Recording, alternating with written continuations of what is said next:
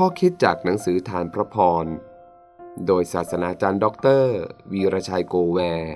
เรื่องที่กำบังข้าพเจ้าจะรีบรุดไปยังที่กำบังให้ไกลจากมรสุม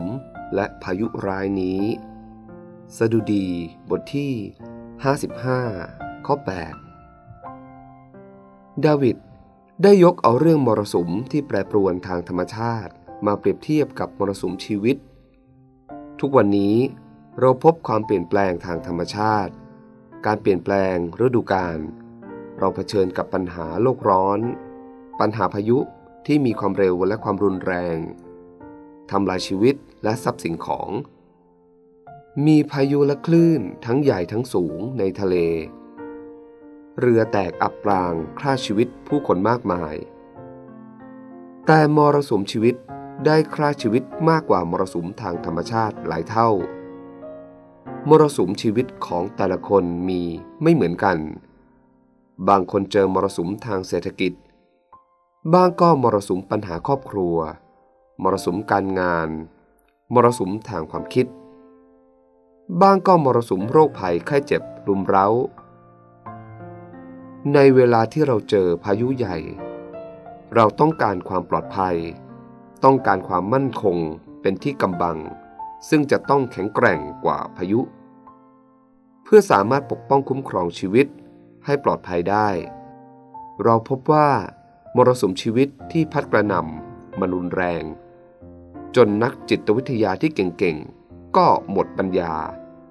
แม้จะพยายามเอาชนะด้วยความคิดทางบวกก็ต้านไม่อยู่ดังนั้นหลายคนหันไปหายาเสพติดยากล่อมประสาทยาปลุกประสาทเข้าหาของมึนเมาแต่ก็ไร้ผลและน่าเสียดายที่สุดคือการประชดชีวิตด้วยการฆ่าตัวตายในหลายรูปแบบดาวิดบอกถึงประสบการณ์อันเลวร้ายที่เกิดขึ้นกับชีวิตเป็นมรสุมและเป็นพายุร้ายในชีวิตสิ่งที่ดาวิดทำคือรุดหาที่กำบังของท่านคือพระเจ้าผู้เป็นดังภูผาที่ไม่มีพายุร้ายใดๆอาจเคลื่อนพระศิลาอันมั่นคงนี้ได้เลยพี่น้องผู้อ่านที่รักท่านอาจกำลังเผชิญกับลมและพายุถ้าเป็นลมแรงธรรมดาท่านอาจยังคงเดินต่อไปได้แต่ถ้าลมถูกเปลี่ยนเป็นพายุท่านต้องการที่หลบภัยพระเยซูคริสต์คือศิลาอันมั่นคงเข้ามาหาพระองค์พึ่งพระองค์พักในพระองค์ชีวิตจะปลอดภัยพระเยซูคริสต์ตรัสว่าบรรดาผู้ลำบากเหน็ดเหนื่อยและแบกภาระหนักจงมาหาเราและเราจะให้ท่านพักสงบ